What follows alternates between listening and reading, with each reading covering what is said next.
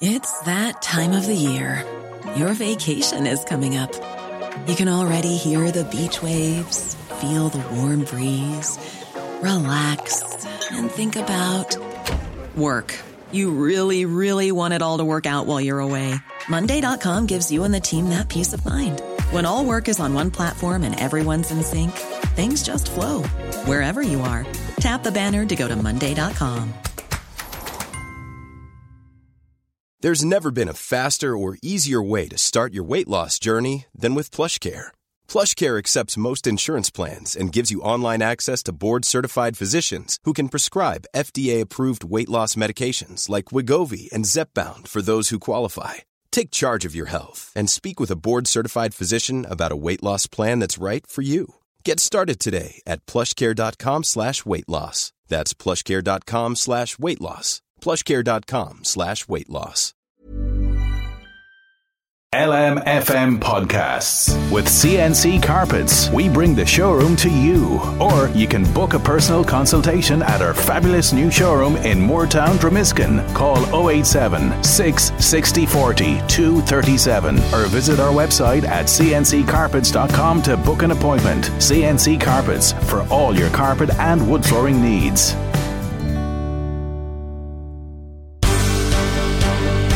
The Michael Reed Show podcast. Tune in weekdays from 9 on LMFM. To contact us, email now michael at lmfm.ie.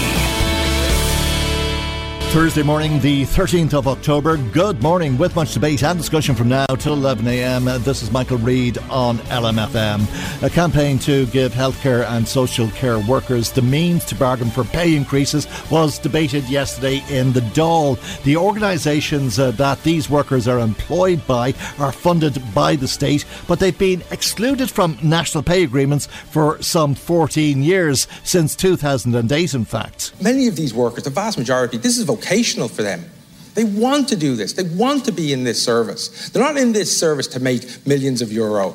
You know, they're in this service to provide care and to be respected and to have the energy and ability to provide that care and service to the service users. And when we speak to service users, so we've had three days of action in the last few months.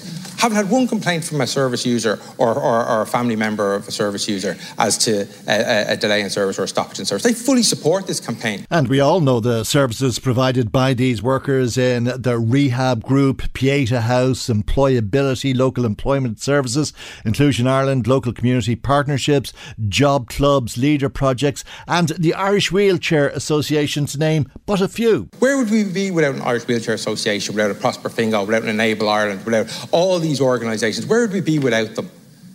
You, Minister, would have a proper collapse in the health service if that, took, if that happened. Proper collapse. This is the bedrock of our health service. This is uh, Duncan Smith of uh, the Labour Party calling for a mechanism to give pay increases to so called Section 39 workers, a motion that was not opposed by the government. You're not opposing this, so there'll be no vote tonight. There'll be no set piece vote tonight. We're not interested in set pieces. We want to see action. Okay? So I hope that in your response you will have something real and tangible to give to us, uh, to give to the workers and the representatives in, in, in, the gallery and all across the country today. The Minister for Health, Stephen Donnelly, told the Dáil that there is perhaps a solution to all of this. The issue of restoration of pay for workers uh, whose pay was cut arose, as we're all aware, a number of years ago. So to address this, a process involving the Department of Health, the HSE and ICTU was initiated at the Workplace Relations Commission in 2019. It was mandated to work through these many complex issues. It resulted in a finding being made um, for a pay increase for an initial 50 of the larger organisations meeting various criteria within a total group of 300 agencies. Subsequently, in 2021, there was further engagement of the WRC. This resulted in funding being made available for pay increases for cohorts of staff in the remaining 250 of the initial 300 agencies identified in 2019. I believe that a process along these lines could play a very useful role in providing solutions to the current pay related issues that have been raised and which are very understandably uh, referenced in this motion and have been raised with me and with government and members of this House uh, by the community and voluntary sector. Stephen Donnelly speaking in uh, the Dáil yesterday. Let's speak to Adrian Kane, who represents many of uh, these uh, Section 39 workers. He's the Public Administration and Community Division Organiser with SIPTU. Good morning to you, Adrian, and thank you indeed for joining us on uh, the programme uh, this morning. we heard the Minister there talk about a proposed mechanism. That proposal was repeated again by the Junior Minister, Anne Rabbitte and indeed the Taoiseach uh, was making similar soundings uh, the day previous. Uh, is there a solution uh, that uh, the government can bring forward, uh, as you understand it, from what the three of them have been saying? good morning, Michael. Well, w- w- first thing I would say is it was a very good debate yesterday. and there was, um, I was in the gallery myself, along with a lot of workers um, right across the sectors, Section 39, community-based workers, etc and people l- listened um, I- intently to the response of the government. And I think, in the first place, what I'd say, I welcome the fact that they didn't oppose the motion. Um, I, I, thought, and a number of uh, contributors to the debate yesterday as well marked the fact that um, it was a pity Minister McGrath uh, wasn't there because one thing that we have said from the very beginning is that this needs a whole of government response uh, and you've listed out the, the, the type of organisations uh, that this campaign covers. Um, some of them come under the Department of Health, um, some of them come under the Department of Social Protection, some of them come under the Department of Children, some of them come under the Department of Education. So we're meeting tomorrow uh, under the Congress banner um, to see how we respond to that debate. And my own sense of it is that we would be looking for a meeting with the Taoiseach to set out, well, how do we give effect um, to uh, the government not opposing the, the, the, the, motion sponsored by the Labour Party?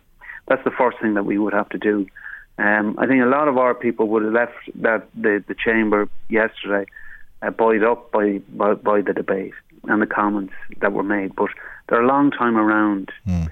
Um, and I've heard a lot of platitudes before, and then nothing is done and nothing happens. So I mean, I, I, um, as I say, you know, I, I, I try to be as positive as possible. It was a good day yesterday, but it, there needs to be follow through, and it needs to be done in a timely fashion. Like we we have, uh, we had an outstanding Labour Court recommendation for community employment scheme supervisors for a pension scheme, and that that was from 2010. As it stands at the moment, that's still not implemented. Now we have a mechanism, and the terms have been agreed but like that that's twelve years waiting.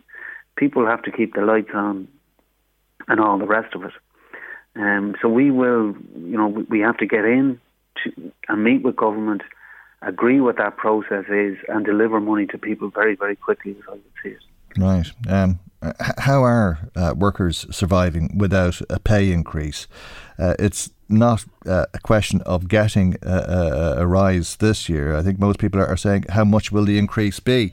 Uh, because if you don't get an increase this year alone, uh, you've taken an effective pay cut of 10%. And we're talking about workers uh, who haven't seen an increase since 2008 in many cases. Yeah, and like the it, it's sometimes very difficult to quantify how large this sector is.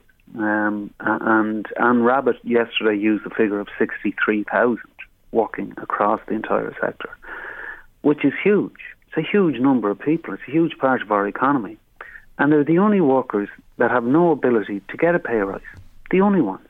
If you're in the private sector, I mean, either you're bar, if you're in a union, the union will bargain for you, mm. but there are pay increases coming. If you're in the public sector, the deal that was um, voted on last week now will provide uh, in total nine and a half percent mm. over over the a, a, deal going back to 2021. And you know. until 2008, just to explain this to people listening, that would have automatically applied to these workers, yeah, these yeah. Section 39 yeah. workers, because they were covered by the national pay agreements. Now they're not, or and haven't now, been now, since then. Now they're not. Mm. So you, you would have probably um, being very honest about it, it was difficult to say were they covered as public sector or private sector workers. Nobody really knows, but they got the pay increases because the pay increases were the same between 1986 and 2008. Mm. People were covered by national wage agreements, so they got them. But now that those agreements only cover public sector workers, technically they're not public sector workers. so they, they don't get any um, increases. And when we look for increases, the companies say they don't have the money, which by and large is the case, um, because the government hasn't funded them for the pay increases. Mm. And we're caught in this bind, and we go back to government to say they're not the employer. You know, so I mean, we have to get off this merry-ground or merry-go-round and find a way to, to sit down and resolve this because people are hurting, uh, as you say. I, I, heard Duncan Smith say there that uh, for a lot of the workers, the work is a vocation. Is that right? Yeah, I, I would. I mean, when you and the, the last time we, we had strikes all over Galway and Mayo and Cork um, last month, and you, you know when, when you get talking to people in terms of the kind of work that they do, a lot of people are, in the same organisations for a long number of years, and these are you know, in looking at say disability uh, type services, etc. People build up bonds with people, you know, and that, that's that's really very important. Uh, you know, I think as a country we we pride ourselves in terms of um, the parish, the community, and that works because people know who they are, and you're looking after somebody who's a cousin or a, friend of a friend or whatever, and those kind of connections mean a lot. I think, you know, and mm. they're hard to put a a value on, etc. But it, it's what keeps our country together, probably better than most, I would suggest. You know? Mm. Uh, and you have to love it, uh, and more than love it. It has to be uh, everything to you. This vocation uh, that you get up in the morning, you want to help people, you build up these relations, and so on. Uh, uh, um, does that leave you vulnerable? does that make it easy to take advantage of people? Is it that if you're ignored, you go away because um, well, you, you, you love the work so much and it matters so much to you? Yeah, I, have often had this debate with our own members and saying mm. the best advocates for the people they look after, um, and, and, maybe not the best advocates for themselves. But that's changing. I really do think that's changing in terms of, you know, we, we have had these kind of rolling strikes in, in, in different areas of the country. Um, and rather than bring out entire services, etc. Okay, mm. um, but uh, every time that we, we, we have a day of strike, more and more people are kind where we want to go next, you know.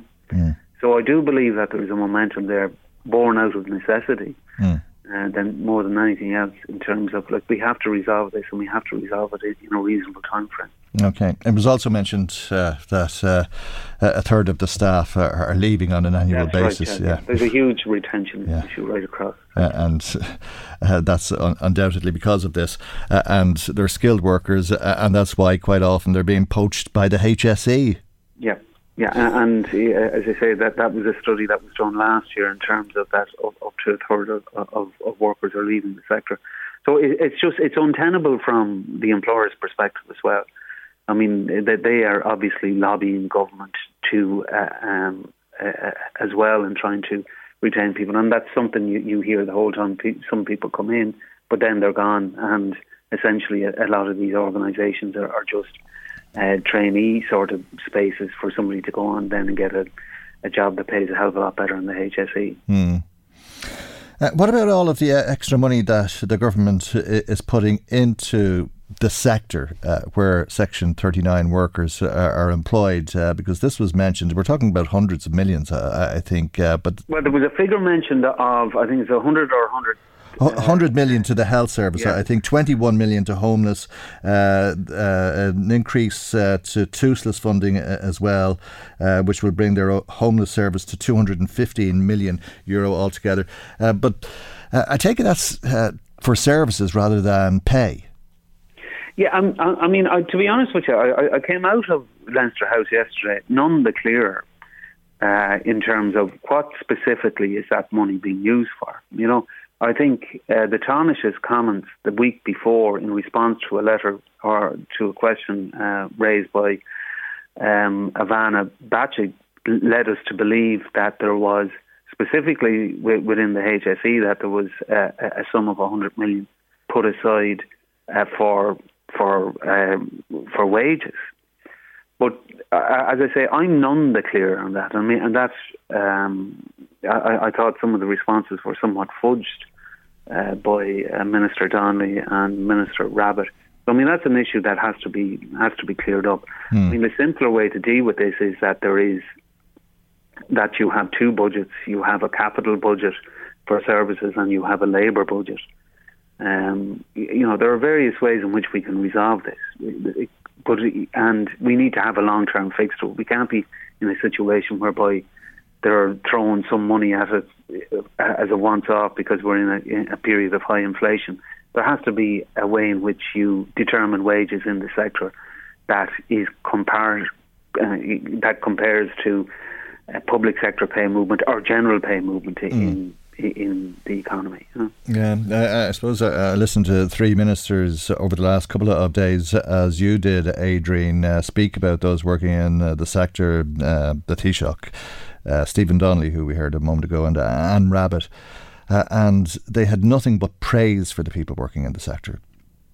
Yeah, and you know, praise ain't going to put the, the, the bread on the table at this stage, and I think you know, pe- people, uh, as I say, our people are kind of getting a little bit tired of, of um, being praised. They want a solution, and we, we need pay increases now, Michael. Okay, uh, and uh, this uh, idea of uh, the trade unions coming together with uh, the department and the Workplace Relations Commission uh, and thrashing something out, I take it that's something that you're open to at least. Absolutely, yeah. Um, I mean, I think my, my, my, what we need probably, I think, is that we need the line departments to sit down with um, the the agencies that, that are under their remit. Mm. Um, I think that's probably the most coherent response. Um, and I think we need to kind of list exactly who are we talking about mm. once and for all. Um, uh, it, it, might be a bit premature going to the WRC unless you kind of get government buy-in in the first place. I think we'll just end up in saying that, that they're not the employer. Yeah. We need to do something if we're, mm. if we're setting off on a course it has to be the right course that resolves this once and for all. Okay. Uh, I, I, don't think it's quite in line with what the motion called for, which would bring back that situation where the Section 939 workers uh, would have uh, enjoyed pay cuts whenever public sector pay workers, uh, public sector workers enjoyed pay rises. Yeah, I mean, it'd be great if it was just a follow on and you got, mm. got it, but uh, um, and that may be a resolution. It might be a little bit more clear cut in health that type of thing. You know, mm. it gets more difficult in, in, terms of the other departments and the relationships they have, etc. Um, but uh, if there's a will, there's a way. It's it, it, as I say, it was done before, mm. um, so it, it, can be resolved. You know, yeah. Uh, okay. Well, it's a, a, a long uh, standing campaign uh, that you and your members uh, have uh, waged. I suppose the Dáil debate yesterday was just another step in that campaign, and it'll continue until it's concluded. Yeah, I mean, we, we, we'll, as I say, we'll be looking for a meeting immediately with government um, and we'll, we'll know very quickly whether they're serious or not. But we won't be hanging around. As I say, this has to be uh, uh, addressed with a sense of urgency within a, a, time frame. If not, we'll have to go back to the trenches as well. And that's certainly the message that we will be communicating to government. Okay. Adrian, we'll leave it there for the moment. Thank you indeed for joining us uh, this morning. Adrian Kane, uh, Public Administration and Community Division Organiser with the SIPTU Trade Union. Michael, Reed on LMFM. Now, the Minister for the Environment, Eamon Ryan, uh, met yesterday with his European counterparts, uh, the EU energy ministers, looking at possible ways, if there are ways possible, of reducing the cost of energy here and uh, across the rest of uh, the European Union. We'll hear more about that later on, but as you know, the government has taken many steps in terms of trying to help as many people as possible able to cope with the increase in the bills this winter. We are all getting uh, these credits, uh, for example, uh, three 200 payments, I, I, think, are expected. But the Dáil heard this week that it, it, won't work for everyone. Let's hear a little bit more about why. Independent TD for Louth and Eastmeath, Peter Fitzpatrick, is on the line. And a very good morning to you, and thank you indeed uh, for joining us on the programme today. This is a, an issue that you raised on behalf of one family in particular with the Taoiseach this week. Michael. Hello, Peter. Yes. Yeah, yes. So I, I thought you were going to play a tape there, Michael. And I said, Michael, uh, Michael, the, the, biggest problem we have, Michael, is uh, as we all know, the, the nights are getting darker, it's getting colder, and the biggest trouble now is a lot of people are putting on the electricity, and a lot of people have put the heat on for the first time in, in a long, long time. And the biggest problem there at the moment is that there's, there's a big, there's a big series. uh, people are starting to panic. And uh, I did speak on Tuesday. I raised a lot of issues, especially with local people. But my main concern was I just asked the government, please, please do whatever needs to be done to keep the lights on in families this winter as, as, as a matter of urgency. And I, do, I did also stated too that is, if people are, are forced to freeze this winter, it, it's a failure on the government. Mm. Like Michael, and I, I did also uh, acknowledge that what they've done in, in, so far has been pretty good. I've been very disappointed that they haven't put a cap on the gas prices. But at the same time, Tim, I have to say one thing is I do, I do, I do appreciate what, what they're trying to do. Uh, and uh, I was just looking at, at, a press release there that Heather Humphreys and Michael McGrath did there at the moment. They've been through the, the budgets for 2023 and all the measurements are done. And it, when you when you look through the list there at the moment, Michael, there's a lot of good things done. But my, my biggest fear at the moment is that uh, is that uh, uh, I haven't got the full confidence in Eamon Ryan. I, I, I said over the last number of weeks in the Dáil, I, I think uh, Eamon Ryan is a waffler. Uh, I think he's a CEO of the Energy for Ireland. I'm not very, very happy with the situation. I heard him on the radio station this morning, and every question he was asked, he, he kind of went in circles, and it really, really frustrated me. I know, I know you said earlier on that that you'd be speaking about this later on. Mm-hmm. Like he was asked simple questions this morning. What about the increase in storage gas in Ireland? And he, he, started talking about Europe having a 90% full. Next thing he was asked was, what about Ireland having storage? And he, he just said, oh, we've put him a planet mission. Next thing he started to call, talk about common postage, all better prices and everything else. Mm. He just went on and on and on, and then he came back to the same thing again: is oh, we are looking after the people here in Ireland. We're giving energy credits, social welfare payments, and everything else. But I'm just, I'm just going to say, Michael, Mike, this is this is a very, very serious issue. Mm. Like, like you're, you're not stupid, Michael, and I'm not stupid. Is when you look at the situation at the moment, is we have a housing crisis, we have a cost of living crisis, energy bill, energy security crisis so prices in, in inflation, the cost of rent and mortgage repayments, the climate, the war in Ukraine, and then the uncertainty with the Brexit. But Michael, what really is annoying me and frustrating me at the moment is, Michael, people think that this pandemic is, is gone. The amount of people who's contacted my consistency office and has got the coronavirus back, and to me that is very, very serious. Yeah. And and if you look at the dog there, the Simon community closed this week. It meant that we had homeless people in the streets this week in Dundalk that couldn't go anywhere. And I'm just trying to say, this, the whole thing is all coming up. But as I said, it's, it's important that we all work together. We have a serious, we have a very, very, very serious uh, crisis at the moment. And it's very important that we all work together, Michael. Okay. Uh, as you say, uh, the 600 euro in credits will go some way, if not uh, a good long way, to helping people uh, get through the winter and uh, to pay the bills. Uh, but you were mentioning one local family who have a, a granny flat and there's concern about what they'll get and what they won't get. Michael, believe it or believe it not, Michael, it wasn't only one fa- uh, granny flat. Like uh, over the last number of years, uh, we all know there's a situation with the housing crisis, and what has happened, Michael, is uh, like families just can't afford to pay the rent and mortgages, and what happened is they've, they've either given their home back or they've moved back to their, to their siblings. And what I find at the moment is, uh, Michael, I have siblings myself there, and if they're if they're struggling, like you know, it's just natural that you take your siblings back. But a, a lot of families have taken, a, a lot of, uh, of, of, of elderly parents are getting their families back into the house. And what they've done, they've built a, a wee granny flat to buy for themselves down there. And a lot of these elderly people would have medical conditions and they'd be using an awful lot of electricity. But they, they, they, these are, are, are, one of the one of the ones that's not entitled to this 600 euros. And I, I, I, had an opportunity there during the week there to, to raise it with the Taoiseach. Mm. And like you know, like like uh, this household that share meters are not are not entitled. And also, I I, tend, I also mentioned the, with the travelling community and also about the private. There's, there's a lot of people that's that's not uh, in, we're not being entitled to here. And the Taoiseach kind of pushed me off. But listen. Okay, let, let, us hear let, us hear what the Taoiseach had to say to you in response. Then I think we can uh, hear what Micheál Martin had to say to you now. I think saying we have multiple flats, is it? And Granny flats, and the situation there is one meter one meter for, for two dwellings. What's happening at the moment, the Taoiseach is that the families are, are, building granny flats to let their parents come in or vice versa. And what happens is you're only entitled to one to one to one to, to one uh, grant as such. So I'm asking the Taoiseach, is there, is there a possibility that this can be sorted out, please? It's yeah, but it's, it's, it's not that simple either in terms of trying to get a system. Uh, that can be totally universal in terms of um, the energy credit, and that's why we've brought in other measures as well, in addition to the energy credit, that provide support to, to, to others. Um, and, and, that certainly is the situation for, um, for example, in terms of the free fuel and the extension of the free fuel uh, eligibility thresholds, which helps a lot of people over 70, for example, who would not have heretofore been entitled to the um, to the grant. But we will um, talk to uh, the ministers concerned to see if we can, if some, because anomalies like this are coming forward, and we, we've dealt with some uh, that have come forward in certain different sectors. We've managed to come up with a system to deal with that. Uh, but we have to do it in a way that doesn't allow to, for obvious um, exploitation. All right. Uh, I suppose uh, the Taoiseach has a point uh, that you have to be careful that people won't exploit this.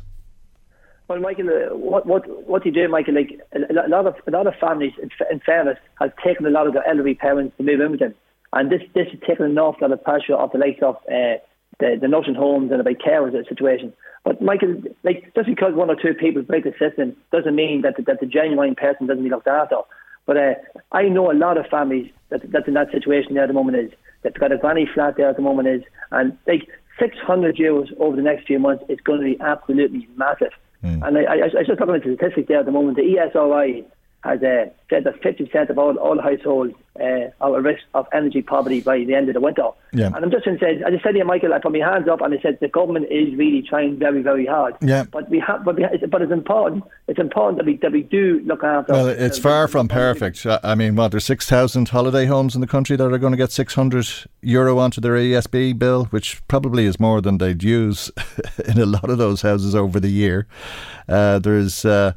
Single people uh, who are living on their own, um, who may not be at home very often, who are going to get 600 euro, uh, and it might be uh, enough to cover their bills for the year.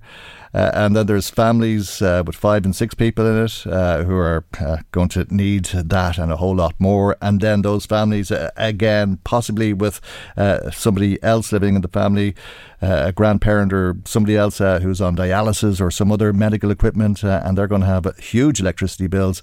and this 600 euro, euro will be gone in the blink of an eyelid. Well, I'm I'm just looking at it. The eligibility for the scheme is there's no applications or there's no means tested. But it's very, very important that we that we have a look out there and we do look after the most vulnerable people. Uh, I work very closely with the Vincent de Paul here in Dundalk, and uh, they've been updated the situation about people coming in the whole time. Like Michael, I don't think there's a day we all put on the TV and we, we listen to the older people. They're all afraid of even putting on the kettle because they maintain that the kettle is costing twice as much. Mm. Like I, I, I know that in the TV and you're visiting people is the first thing you do when you, when you call it someone's house, they take you in and they give you a cup of tea. You know, I mean, like now you, are we to feel guilty now that these people can't really afford to put on the kettle and such? I mean, like it's just not. A, but I will say the 600 euros will be will go a long way to help to alleviate the problem. But it, but it, but it's very important. Uh, we mentioned that there's a lot of money put away for rainy day fund. I just hope that the government, if things don't get better, if things start getting worse, if inflation starts getting uh, uh, worse, and I tell you one thing, Michael, I don't know where you head or not. There's a breaking news at the moment that, uh, that there's a natural gas plant in Norway. There's a, there's a police investigation there at the moment, and the whole site has been evacuated. And I'm just, I was listening to Minister Ryan, the radio, radio station this morning, that Norway is one of the places that we will go and looking to get extra gas. Mm. So if, if, if, if, that's going to be a major problem, that's going to alleviate the things a lot worse than, than it is going okay. in the next few months. All right. Okay, well, uh, there's obviously a, a, lot of concern. It's not perfect. Uh, I don't think anybody is uh, claiming that the system that the government has put in place uh, is perfect uh, and perhaps it can be improved on. Uh, while you're with us, can I ask you a sporting question? I'm not sure if you're a soccer fan at all, but I'm sure you took great delight, like the rest of us, in the Irish soccer team qualifying for the World Cup. were you disappointed by how that has been covered in the last 24 hours and all of the focus on uh, the Tone song? Michael, I will say one thing, and I have to admire the FAI. Uh, they come out straight away, they condemn the situation, and as far as I'm concerned, it's an absolutely fantastic achievement for the ladies' team to make the World Cup. Uh, the ladies' football has been down in the dungeons for the last number of years. Uh, in fairness, uh, they've done a great job getting, getting a fantastic manager to the team.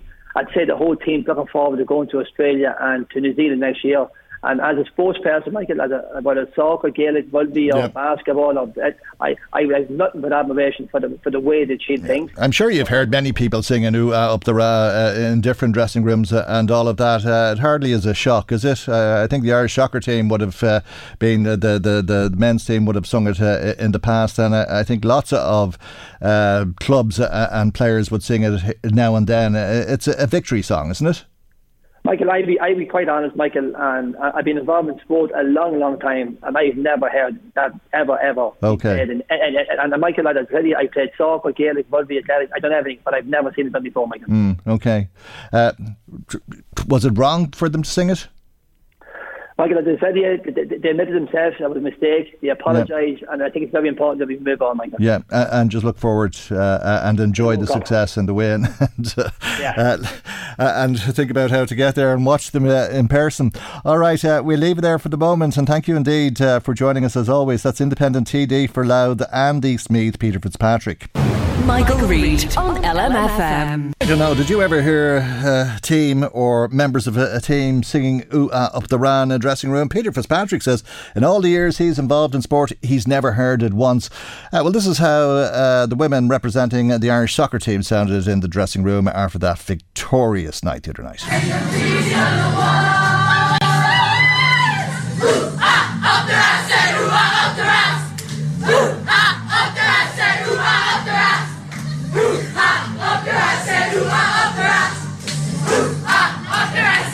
Very, very high spirits, and no wonder after such an historic win, especially for women in soccer. But it's been taken very, very seriously. And if you want some indication of how seriously it's taken, uh, well, perhaps uh, you'd know already because you were watching Sky Television. If you weren't watching Sky Television, uh, maybe you'd be interested in hearing the line of questioning that Rob Wotton put to Chloe Mustaki. Before we talk about the win, need to ask you about the statement that's just come out from the FAI in which they've apologised for the player singing a song that references the IRA. Um, would you like to apologise? Yeah, absolutely. Um, look, we're all really sorry here um, in Dublin. Obviously, massive lapse in judgment on our end. Um, you know, lots going on when the final whistle went, and we absolutely didn't mean to cause any hurt on our end. So we, we do really apologise for that, absolutely. How, how embarrassed are the players by this video? Yeah, uh, quite embarrassed. Um, you know, there's obviously a lot going on in the change rooms um, uh, in such a such a major moment. So, um, lots of different songs, you know, being put on left, right, and centre. So, look, we are incredibly embarrassed in this, moment in time. Um, didn't mean any hurt on our end. So, we do really apologise for that. Yeah, it, I guess it, it raises the question does it highlight the need for education on issues like this? Is that something you'd be for? Really think so. I think you know. Um, we need to learn in these moments um, to, to be better and to do better. Um, you know, we've all been brought up um, knowing a lot about you know Irish history, so um, you know we just need to be better in moments like this, uh, and uh, we recognise that absolutely on our end. All right, well, that's really weird interview, isn't it? After uh, such success uh, for the Irish soccer team, uh, was it far too much fuss uh, and too much focus on, on which what was a, a victorious singing occasion by the Irish soccer team, or does presenter Rob Wotton have a, a point? Is there a, a question now uh, that highlights the need? for young Irish women to be educated about Irish history? Um, or is it that serious at all? We'd love to hear from you if you have any thoughts on that. Uh, before we go to the break, just a, a call on a, another very important issue from a listener in Meath who is very frustrated at trying to get to see a doctor. It's so hard to get an appointment with a GP, she says, describing her situation as it stands as outrageous. She tells us she has been with the same practice for years, but it's just impossible to get to see the doctor when you need to see the doctor. There isn't a chance that you'd get an appointment on the same day or the next day. It's usually a week that you have to wait, if you're lucky, she says, and you might get a, cancellation in between. Uh, she goes on to say it's not fair on people who are sick and need attention. There seems to be a severe shortage of GPs in the country. And she says that she worries also what is going to happen if the emergency department in Navan closes. She says her husband ended up in Navan two weeks ago and they just don't know what they would have done without the staff and the wonderful care that he received there. Thank you indeed for your call. Michael, Reed on LMFM. Now let's talk once again about uh, the cost of living and how, to some degree, that's impacted by the cost of doing business. As you know, the minimum wage in Ireland is one of the highest minimum wages uh, in uh, the European Union. This is misleading. Ireland was already the second most expensive country in the EU 27 before the ongoing inflation surge.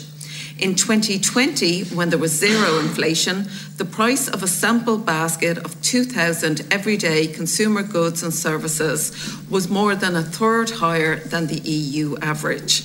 In other words, when the purchasing power of a minimum wage worker is taken into account, it drops from second to seventh position in the rankings and behind our wealthy EU peers. That's Dr. Laura Bambrick, who's head of social policy and employment affairs with ICTU, the Irish Congress of Trade Unions, speaking to the Enterprise Committee yesterday. Laura Bambrick is on the line with us, and a very good morning to you, and thank you indeed for joining us on the programme this morning. I suppose we're all acutely aware of how expensive it is to live in this country. But you may have raised some eyebrows uh, by saying that uh, the minimum rate of pay drops from the second highest to the seventh highest uh, uh, uh when you take all of that into account. But that's better, isn't it, than 2019? You were saying that in terms of buying power or a percentage of median pay, Ireland had the third lowest rate of minimum pay in 2019 after Estonia and Malta. Yeah, morning, Michael. So one way that we there are two ways that we look at the adequacy of a minimum wage. One, what you can do with it. So if we look at minimum wages in countries like Luxembourg, Luxembourg has the most generous minimum wage second, and then Ireland coming second. But we're very, very expensive countries. So then, when you look down the ranking, some of the newer members of the European uh, Union, their minimum wage wouldn't be nearly as generous as ours, but the cost of living, the cost of buying your everyday consumer goods and services, everything from getting a haircut to paying your rent to insurance on your car to public transport is much cheaper in those newer European countries. And so on paper, our minimum wage will look much more generous, but the cost of living is so much more expensive. So that's one of the big measures in how we look at how generous a minimum wage actually is. And the second way we look at it is what percentage the minimum wage is mm. to the median earnings in the economy. And not to bore listeners, yeah. what that Millions of people have lost weight with personalized plans from Noom, like Evan, who can't stand salads and still lost 50 pounds. Salads generally for most people are the easy button, right? For me, that wasn't an option.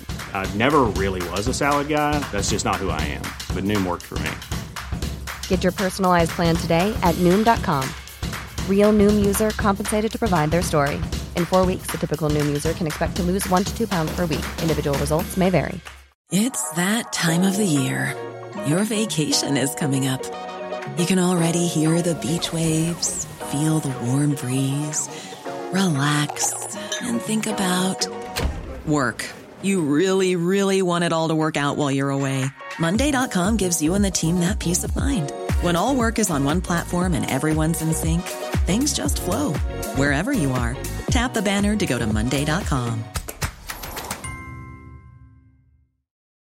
For the ones who work hard to ensure their crew can always go the extra mile, and the ones who get in early so everyone can go home on time, there's Grainger offering professional grade supplies backed by product experts so you can quickly and easily find what you need. Plus, you can count on access to a committed team ready to go the extra mile for you.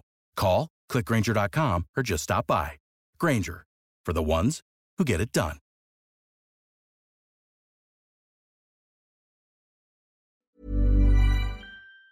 Means is if we were to line up the two and a half million people that are in work today from the lowest paid to the highest paid, and we were to pick the middle person in that lineup, we look at their wage and we say what's 60% of, uh, or sorry, what percentage is the median compared to what they're earning. And that gives us uh, a, another understanding, another measure of how a, a minimum wage worker can uh, live and survive and thrive in an economy compared to other wages in the uh, in the economy. And over time, when we compare our minimum mm. to our median, it has rapidly declined from the time when the minimum wage was first introduced uh, back just 22 years ago. You're joking. In 2000, uh, the minimum wage uh, bought you more than it buys today, in other words. Yeah, so on paper, again, in 2000, the minimum wage, when it was first introduced, it was equivalent because we were using pounds mm-hmm. and pence then, but in euros terms, it was equivalent to five euros 58. Yeah. And often we hear, look, over those 22 years, the minimum wage has almost doubled. As you mentioned today, it's worth 10.50. But if I was a minimum wage worker back in 2020 and I look to my next door neighbour, who is that median uh, earner who is earning that middle income, I had 66% of what they were earning. Mm. And 66% is a really important figure, Michael, because yeah. that's what all the international organizations, people like the OECD and at home here, the ESRI, if anybody is earning below that 66%, they're considered to be earning low, a low paid worker. So our minimum wage guaranteed that we had no worker that was earning low pay at an hourly level. Now, you could have some people that weren't getting enough mm. hours, and so they would be low pay. So back 22 years ago, we were ensuring people, if they had a full time job and they were on a minimum wage, they weren't a low paid worker. Today, that's dropping to 51%, so right. just over half of the minimum. So, again, another big indicator that the adequacy of the minimum wage isn't sufficient for our lowest paid workers. I'm trying to uh, imagine a 22 year old listening to you now, Laura, thinking, what? Five fifty eight an hour. How could how could anyone live off that? Uh, I remember it well. Unfortunately, I'm old enough to remember it. It was four forty in pounds and pence at the time, wasn't it? Uh, and it was a, a lot of, of, money in terms of minimum pay rates. Uh, it was uh, broadly welcomed at the time, I think. Oh, absolutely. Because what a minimum wage does is it sets a floor. It means that, you know, it, it's the lowest wage an employer can pay their workers. Now, there's a whole other program to talk about. Um, um, clauses in our legislation were mm. really unusual in that we allow employers to pay young adults, adults 18 and 19, less than the minimum wage were really unusual. Um, but the but the good thing, as I said, about a minimum wage is it sets that floor. But that floor isn't sufficient to be adequate. And to be fair to the Irish government, yeah. Ireland is not alone in this. So there's 21 countries in the 27 countries in the EU that have a minimum wage, and 19 of those 21 do not have minimum wage that are enough to keep a, a, minimum wage worker out of poverty. So the EU has had to step in here, and within the end of the year, there'll be new laws in place that will ensure all governments across the EU have to bring in measures to ensure that their minimum wage over time is going to be increased to 60%. And 60% just means that you're at the poverty line. So you'll have a minimum wage that won't be enough to keep you out of low pay work, yeah. but will be enough to keep you out of poverty, the bare minimum that somebody going to work, spending, doing a full week's work, should have enough to keep them out of poverty. And that's what this new EU legislation is going to bring in. But it's hard to believe that in real terms, in buying power terms, uh, that if you were on minimum pay 22 years ago, you were better off than you are today uh, because minimum pay has been increased 14 times since then, hasn't it? Been increased 14 times, but we also have to remember the wages of, so there's only 7% of the workforce on a minimum wage. So that's seven workers for every 100 workers in the uh, economy. And while, as you mentioned, there has been 14 uh, increases over those 22 years, the rest of us have also been getting uh, wage increases, and the proportion of the minimum wage increases haven't been enough to keep uh, account of the wage increases the rest of us were getting. And with the rest of us getting uh, more increases, um, the, the cost of living was becoming more expensive. And because the minimum wage worker was falling behind in percentage time, uh, the cost of living was also rising. So they were caught in this double bind of the wages weren't rising mm. fast enough to keep up with the rest of the wage earners, and at the same time, the cost of goods and services were also increasing much faster than their wages were. Okay. Um, I remember uh, coming back to Ireland in the late 1990s, before the minimum wage was introduced here, after living in Denmark, where they had a, a minimum uh, wage rate uh, from the early 1990s and asking politicians and trade unionists uh, and so forth, uh, would it work here? Uh, and quite often being told, no, you, you couldn't have a, a, minimum wage in this country because employers just wouldn't be able to uh, afford to pay it. and you'd end up seeing people losing jobs or if they were able to uh, afford to pay it, uh, that would only be because they put up the price of goods and you'd end up chasing inflation. I think you met similar arguments uh, to those yesterday. Uh, Richard Bruton, I think, was making similar arguments to that, that jobs would be lost if you were to increase the minimum wage to the living wage. Well, of course, we have that natural experiment because, as you mentioned, in 2000, all of a sudden, overnight, we had the introduction of a minimum wage. And the minimum wage, as I mentioned, was brought in at 66%.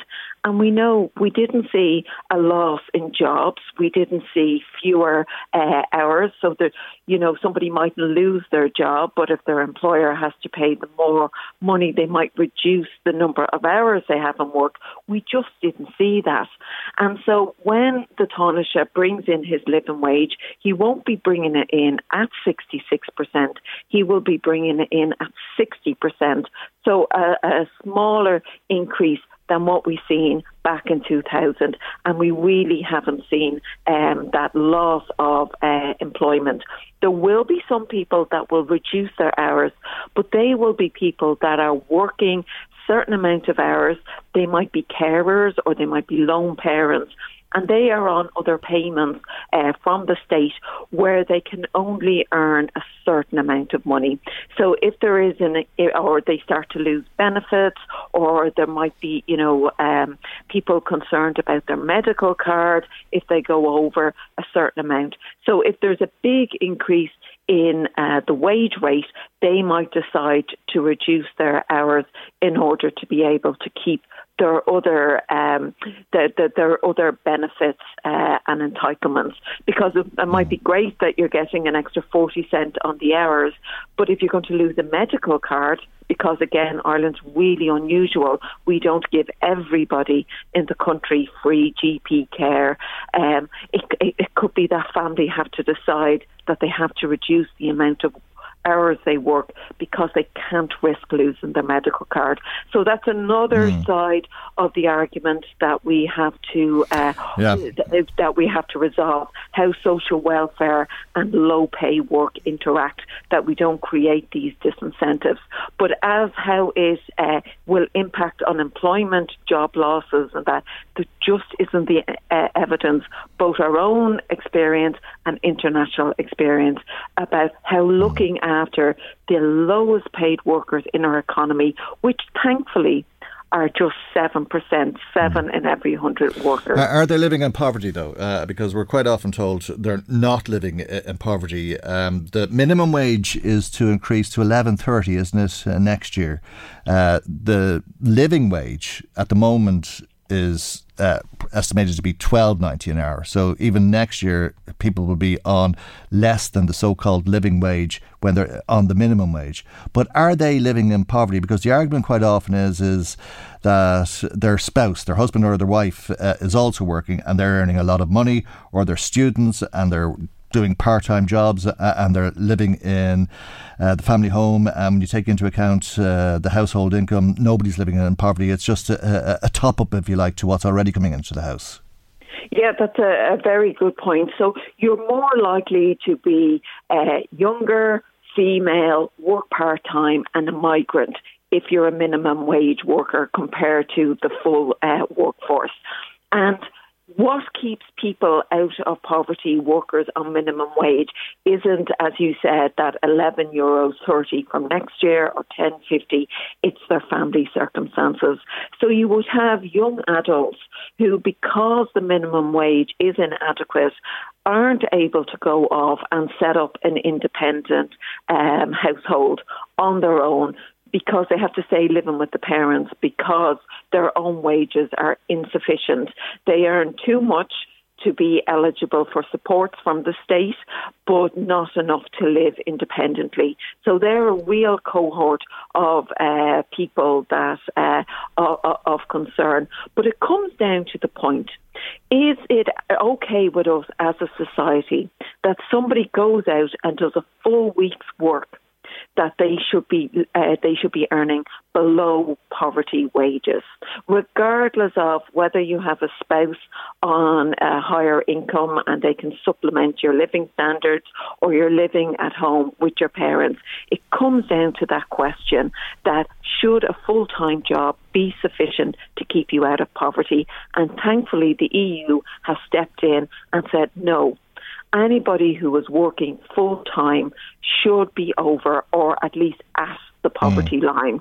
And they're doing this for good reasons because they're really concerned about the rise in populism and far right ideas across the bloc, where whole uh, groups of people are being left behind and in poverty and not seeing opportunities so they mm. need this uh, interjection into the economy to uh, make sure that everybody has a level of adequacy and decency when they go okay. to work. All right. Uh, it, it's a by the way, but it is a, a curious by the way, uh, Laura, I think, um, uh, to look at, the cost of living in uh, the context of how pay has increased and that minimum pay rate of 558, the equivalent of 558 euro an hour, 22 years ago worth more than the equivalent of 11.30 an hour today.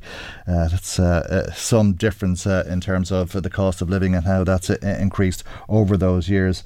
Thank you very much for joining us, though, as always. Much appreciated and uh, good to talk to you. Dr. Laura Bambrick, Head of Social Policy and Employment Affairs with ICTU, the Irish Congress of Trade Unions. Let me bring you some more of the comments coming to us. Mary in touch with us saying she can identify with the caller who can't get an appointment with the GP. I rang for an appointment. I was given one for a week's time. And furthermore, it took me five attempts to get through, having been cut off numerous times. What's happening to our services? Uh, I've uh, been been with this practice for over 30 years, Mary says. A number of people in touch with us about uh, the Irish soccer team. Paddy Duffy says, I'm very proud of our ladies' team. Well done. As for their song, much ado about nothing. There's uh, people out there just waiting to be offended. Yunan says, regarding the singing of a song to celebrate a huge achievement by a great team, it was a lapse in judgment. Nobody killed, nothing broken. The snowflakes have melted into a river. Now build a bridge and get over it. Oh, very well put, Ewan. Thank you. Uh, James in has a different opinion. He says, No excuse. The soccer anthem is Paul McGrath, and uh, to sing that way is very suspicious. Also, the fact that it was in uh, Scotland, who are aligned with the Loyalists in the North, only adds more to the insult. After watching the video, they actually sang uh, a lead up into it, so it was planned and uh, they learned it before they did it. It wasn't a one off moment. Maybe they didn't know any Orange Order songs to match their orange jerseys. Oh, James, thank you indeed for that. Uh, uh, another um, there's a lot of people in touch with us. Uh, somebody uh, about uh, the Sky News presenter saying Plonker uh, should study the British Army and Bloody Sunday, etc. That's a Bill. I'm not sure if Bill is in arsehole land or if he thinks Wotton is in arsehole land. Thank you indeed. We'll come back to some more of those comments in a few moments' time. If you want to add to them, we'd love to hear from you. Michael, Reed on LMFM. Have you got a car? Yeah, okay. Is your NCT up to date? Uh, just wondering because you probably know the penalty for driving without a current NCT certificate is a fine of up to 2,000 euro, or you could receive five penalty points, or you could receive five penalty points and the fine of 2,000 euro, and you could be sent to prison for up to three months. Uh, but how do you have a current NCT cert if you can't get an NCT test? The reality is, on the system, the system itself doesn't release all of the slots that are available at that moment in time. The Why not? Well, it's quite simply to allow us actually deal with customers who. So are you telling me you're Sorry. holding back slots? No, we are not holding. Applus, who are the service provider, they schedule the slots in such a way to allow individuals can log on at different times who require an NCT. They will release a block of slots six months in advance. They will bring it to three months, and they will continuously cascade down until the day of a test is actually required. The reason for that. So does that mean so? Just, just, just to clarify, Mr. Walsh, this is important now. If I log on today, mm-hmm. um, if I log on today, we're, we're, around the middle of October now, yep. for this bit of reference. Does that mean so the earliest possible date for the NCT as of this day in one of those local centres is, is been released and is an offer today? I don't understand the question. Sorry. It's a very clear question. I if I want to book an NCT today for a car, yep. is the earliest possible date for that NCT on offer today? Or do you know the way you were referencing that you're releasing them in blocks? Does that mean so if I waited to the middle of November, you're going to release another block of dates that could potentially be closer to this date? Yes, exactly. That's insane. Well, it's the that way makes that, no it's, sense. It's, the way that Applus are operating the business. Um, they have felt that that's the best yes, way Minister. that they operate. Like, I, I, like that's like from an efficiency point of view. Like, I, I can't see the merit of that. Mm. How could anybody see the merit of it? Um, that's uh, Fianna Fáil TD James O'Connor uh, putting questions uh, to Brendan Walsh of the Road Safety uh, Authority, who you heard speaking in that clip there at the Oireachtas Transport Committee. A, a lot of uh, people driving around without an NCT cert or an up to date NCT cert uh, because uh, they can't get an NCT test, uh, and that has been highlighted in the Oireachtas Committee. Uh, you may have thoughts on that yourself. Uh, I know that some people have been given dates very far out locally as well. It's not just in Cork, I think it's a nationwide problem.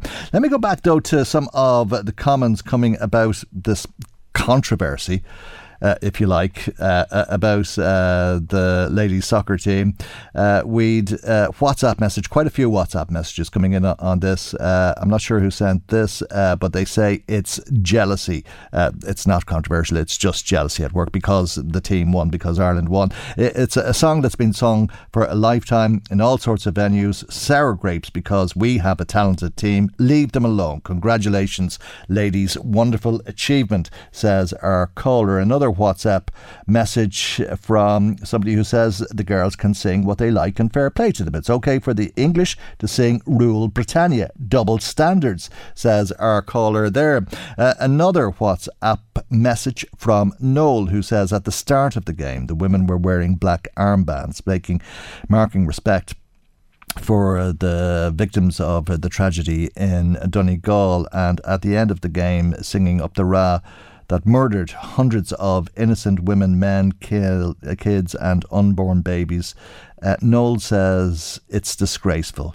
Uh, thank you, Noel, uh, for that. Uh, it seems as though there are different opinions uh, on it. Um, we'd Rose in touch uh, about it as well, and she says, I think the Irish team were brilliant. The English would want to learn more about what they did to the Irish people and only for the IRA, our Catholics in the North had a very hard time. Years ago, there was a notice no Catholics, no dogs need apply. What does that say? The truth always hurts. Just get over it, um, move on. Looking forward to the World Cup in Australia, says Rose. Uh, thank you indeed uh, for that, Rose. Uh, if I remember correctly, uh, the signs on the B&Bs uh, across England used to say, no blacks, no dogs, no Irish and it was always in that or- order no blacks, no dogs, no Irish. Uh, and thankfully, that uh, has been relegated to history. But uh, thanks uh, for that, Rose. John in Dundalk says, No way the Irish team shouldn't have said sorry. They did nothing to be saying sorry about. They did our country proud. It's only a song. Get over it, says John. Uh, thank you indeed uh, for that. Peter in Dundalk says, I'm offended by the bonfires uh, and the marches that take place on the 12th. Uh, uh, that's all Peter in Dundalk says, but I, I think uh, we understand what he, he, means. Paddy Duffy says, I'm very, very proud of our ladies' team. Well done. As for their song, much of a ado about nothing, I think I, read that already. Thanks, though, uh, Paddy, uh, for that. Um, yes, uh, we another WhatsApp message then on something different. The prices in Trim, four euro uh, in the difference uh, for briquettes. They go from 850 uh, to 635. Uh, and uh, somebody is price gouging, says our caller. Thank you indeed uh, for sharing that with us as well this morning. Thanks to everybody who's been in touch. If you've not been in touch uh, and you would like to comment on the programme, as always, we'd love to hear from you. Michael, Reade on LMFM. Students are going to walk out of uh, colleges uh, around the country in about 40 minutes from now. Let's find out why. Hannah Brennan, Vice President for the Border, Midlands and western region of the Union of Students in Ireland, USI, is on the line. Good morning, Hannah, and thanks for joining us on the programme today. Thanks for having me. Why, why are you and other students going to walk out of colleges today? Um, the reason for our walkout is the cost of living and the cost of college is too expensive. We have a list of asks that we're asking the government to consider um, because we feel that they're necessary steps. Obviously, um, we know that the budget came out a couple of weeks ago and there was some uh, nice things for students in it. However, we want more permanent solutions and we want things that will make a real difference and really improve students' lives and make going to college more accessible. Okay, give us some examples if you would. Um, so we're looking for protection for renters. Um, we're looking for the government to um, subsidise affordable purpose-built student accommodation. We're looking to abolish the student contribution charge. We want to see the minimum wage m- match the living wage. And um, also another thing that is has come up recently, a lot of colleges have had issues with parking, with students paying for permits and then not have parking and being clamped. It's just getting really, really expensive nice. um, between commuting, because they can't commuting because they either can't afford or can't get accommodation, and then they're getting camped when they do come to college because they can't find anywhere to park, even though they've paid for a permit. Okay, we were just talking about the living wage with the Irish Congress of Trade Unions. Uh, it was introduced 22 years ago in 2000. Uh, I'm guessing you don't really remember that too well, uh, but it was four pounds forty an hour at the time, which is the equivalent of 5.58 in euros now. Uh, but ICTU saying that it was worth a lot more. You could buy a lot more with the minimum wage 22 years ago than you can now. Yeah, absolutely. Um, everything has gone up with the cost of inflation. Everyone has been impacted by that. But I suppose as we are student representatives, our priority has to be um, allowing students, especially um, PhDs, um, are being severely impacted by the living wage not being um, what the minimum wage is. Mm, okay, well, rent uh, is, is, everybody's um, biggest challenge at the moment, isn't it? Uh, how difficult is it to find accommodation in the first place? Um, well, it depends on where you are. Some places have a lot of accommodation available that may be very expensive and just completely unaffordable. Um, a lot of colleges are doing a rent a room scheme, um, which is digs essentially. But another issue with digs is that if a student lives or if anyone lives in an owner occupied home, they have no rights. The usual renters' rights aren't there. Um, so that's something that we're very concerned about. And um, threshold, the um, renters association would be very um, worried about that. Like it's just it's very concerning because in a ca- in any case, um, a student could be thrown out with absolutely no notice. Um, there's some horrible stories as to things that have happened. And it's the the, the rules of the house, really, isn't it? Uh, and Yeah. if uh, the person uh, who's giving the digs, or you're getting the digs from, whatever way you're looking at, it, uh, says you can't use the fridge, you can't use the fridge, or you can't have friends over, you can't have friends over. Yeah. Um, so something we would like to see is some legislation made um, to protect both the renters and the students or um, and the tenants, like uh, because obviously the protection needs to happen on both sides, but the protection needs to come in and it needs to come in quickly, in my personal opinion. Hmm. Um, do you think uh, you said there's a lot of horrible stories? Uh, when there's horrible stories, uh, do you think the people providing digs would prefer uh, not to have students there, or are they doing it just for the money? See, it's hard to say. I'm not going to say yes or no here because some people probably are and some people probably aren't. Some people are Yeah. genuinely opening their homes and are So it's- genuinely it- just want to help. It's ye- it's yes and no. It it's a depends. case by case basis, yeah. Yeah, yeah. Uh, okay, and if they're doing it for money, they're probably the people who are saying, "I don't want to even see it. Don't come near the kitchen, uh, or let alone the fridge." Yeah. Okay, and and they'd be asking fairly uh, big amounts of money for that for the use of a, a bedroom, a box room. I take it on occasions. Yeah, unfortunately, yeah. We are seeing a lot of that. Okay, and if uh, you're to get a room in a house, how much would you be expected to pay? Oh God, I suppose that's probably a case by case basis as well. Um, Digs used to be the cheaper option, um, and that was why a lot of people would have gone for it before if they were late getting accommodation or something. Um, there's no point in me saying a certain amount because it will vary from college to college and from like supply and demand. Um, Yeah.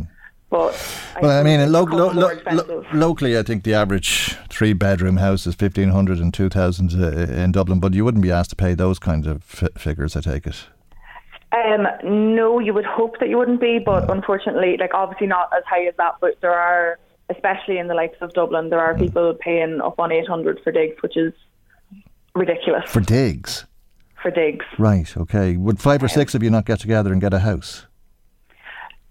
The houses aren't always available. Right, um, okay. Look, it's it's the, it's the housing market is Yeah. crazy, and it's something that is impacting absolutely everyone, and we are aware of that. Of course it but is, Again, yeah, yeah, we're we're for the students, so we have to prioritise them. All right, uh, uh, and you want action taken on it. This is why you're walking out today. It's not just to make the point that you're in this dire situation, uh, but uh, you want the government to intervene directly and to change that situation going forward, so that you're not relying on the private market uh, and uh, that there would be public, uh, publicly provided uh, accommodation available for students.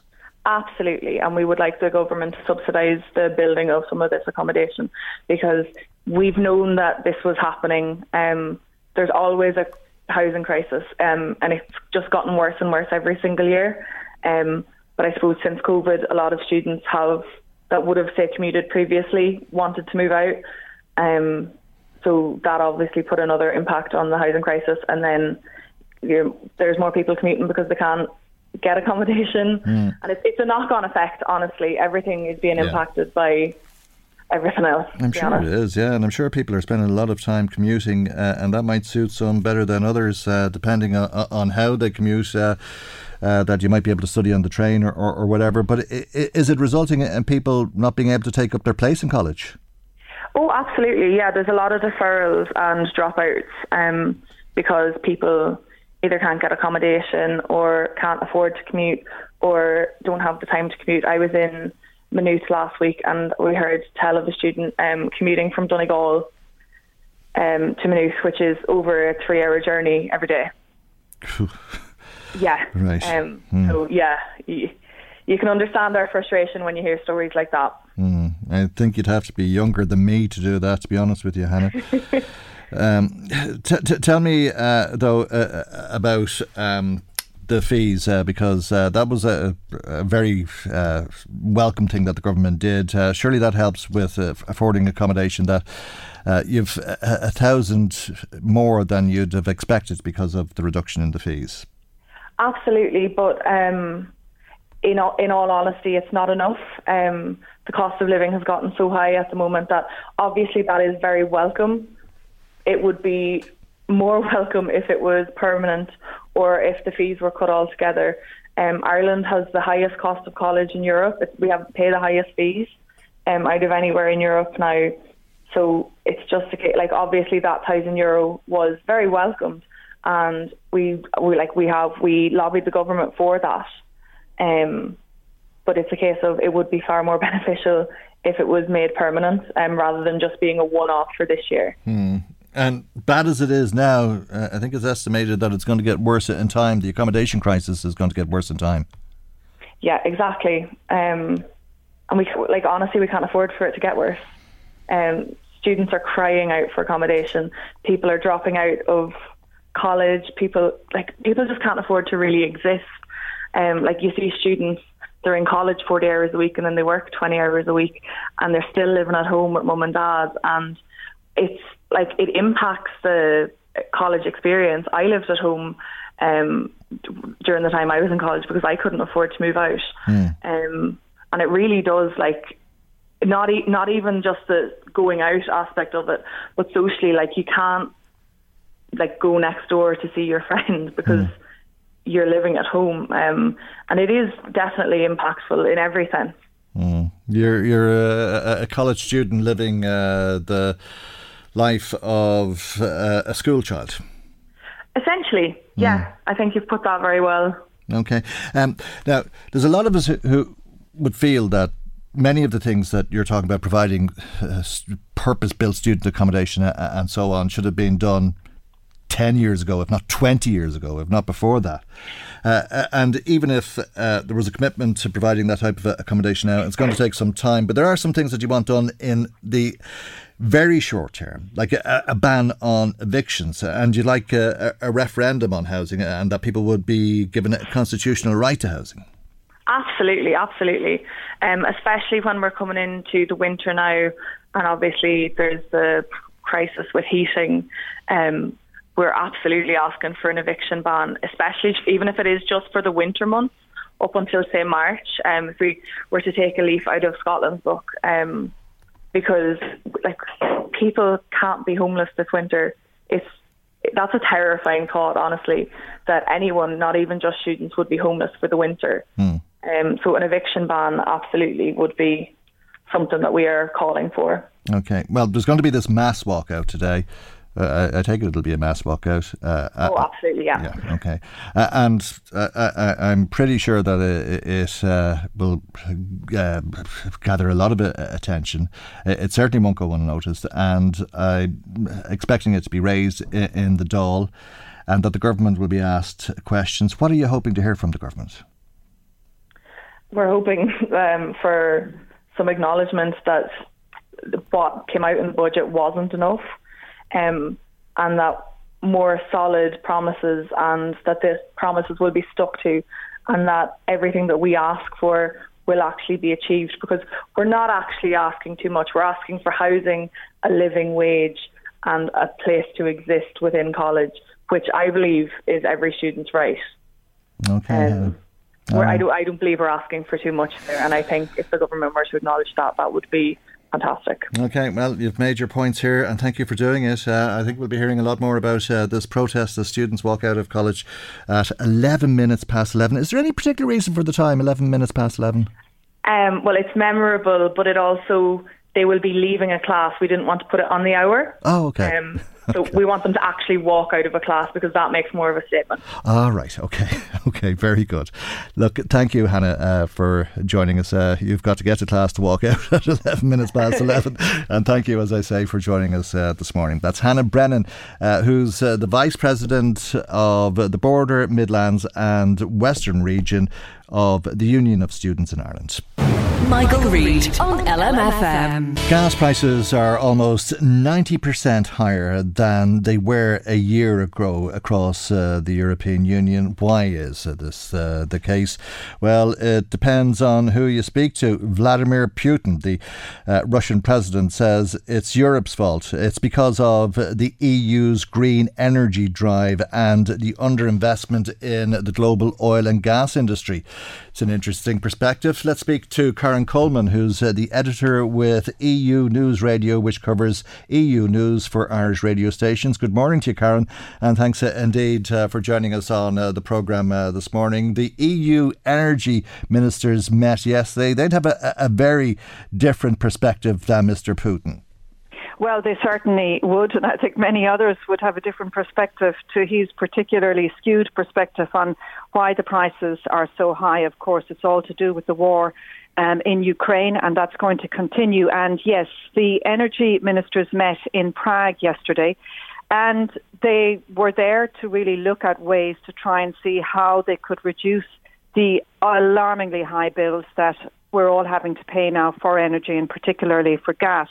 And the they didn't reach a consensus on, on some of the main issues, one being whether there should be a cap imposed on the price of gas. And after that meeting or, or, or during the meeting, the um, Energy Commissioner, Kadri Simson, told uh, people that there will be a package. They're working on a package of proposals which they're going to produce next Tuesday. They're going to publish it.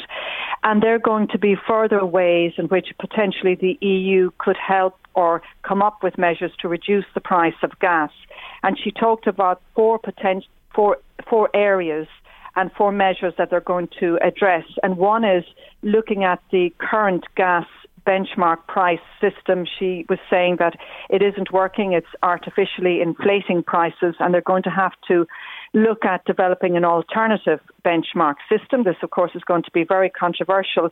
And next week, they're going to set out how that might work. Then she talked about the need to reduce gas reduction. At the moment, the Commission came up with a proposal that there would be a voluntary 15% reduction in consumption of gas in EU member states. She talked about triggering an EU alert that would actually make that mandatory.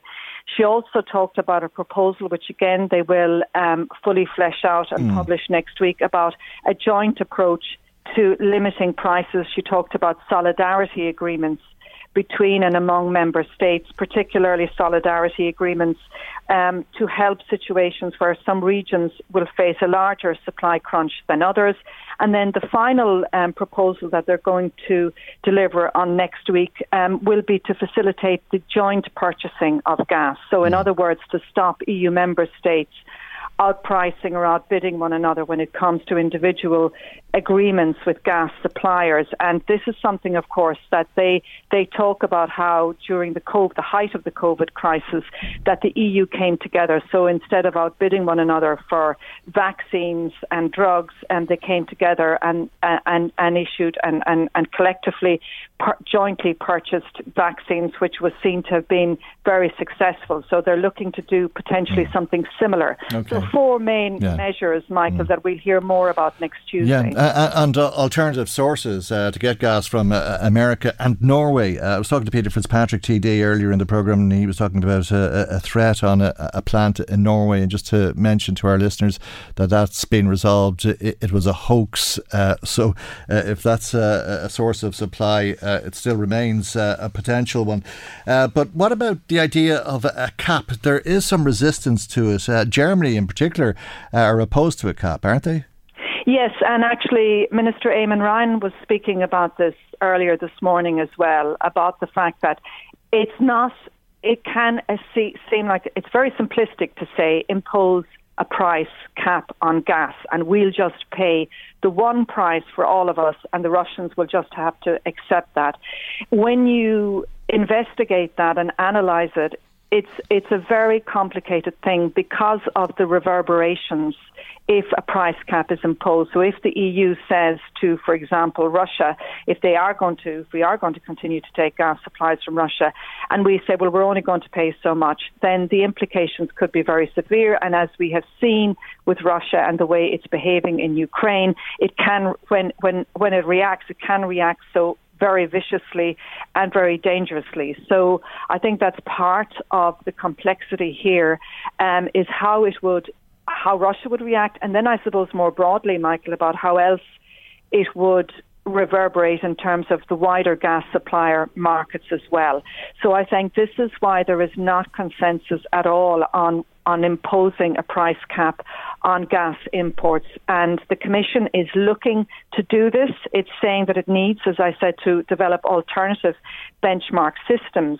And it's say, it's say, Kadri Simson said yesterday as well. She talked about it that even if a benchmark system, a change in a benchmark system takes longer. There's a need to uh, for a temporary mechanism to limit the prices, and that they're going to show they're going to come out with more information about this mechanism. Um, so again, the devil is in the detail, and presumably we will hear more about this. But it, it, it seems that just imposing a price cap on imports of gas, doing so is very complicated. Mm. Uh, wars always uh, result in huge change. Uh, is this war going to change uh, how we use energy or the type of energy that we use? There's a lot, a lot of talk about renewables. Uh, I think a lot of people throw their eyes up to heaven because uh, this is all of a sudden. We're not going to put the infrastructure in place overnight, but it, it, does bring into focus the need to be less reliant on some of these older. fossil fuel type forms of energy. Of course it, it does. And I mean, as we all know, this is a major, major, major wake up call in terms of our absolute now a very real, necessary, urgent move to go towards the green, greener, more renewable consumption of energy sources. And of course, you know, this is something we should have been doing years and years ago, but it was so easy to get fossil fuels and our energy supplies from the likes of gas that we just didn't move fast enough. Now there will be, I would say, much more acceleration towards greener forms of energy at an EU level. A lot more money now is being put into the development of alternative energy supplies.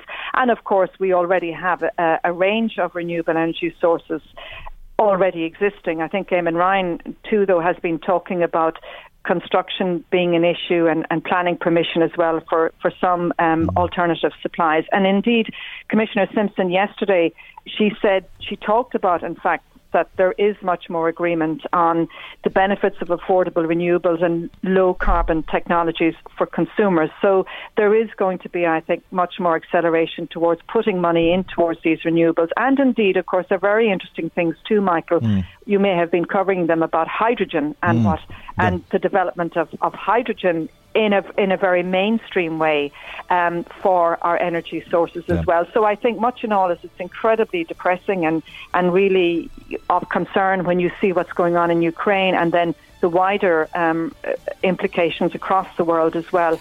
I think glimmers of hope certainly will be in terms of now much better, cleaner, more reliable sources of energy yeah. that are not uh, fossil fuel driven o- over the years Indeed. ahead. Of course, the question is short term versus long term yeah. and what you do in the meantime. Okay, in the very short the term, yeah, I'm sorry, Karen, we're running out of time. We'll be hoping to hear something on Tuesday that will result in uh, lower bills for us all. But thank you indeed, uh, as always. Always great to talk to you. Karen Coleman, editor with EU News Radio, which covers EU news for Irish radio stations. That's our programme for today. God willing, we'll see you for our next programme tomorrow morning at 9am right here on LMFM. Good morning. Bye bye.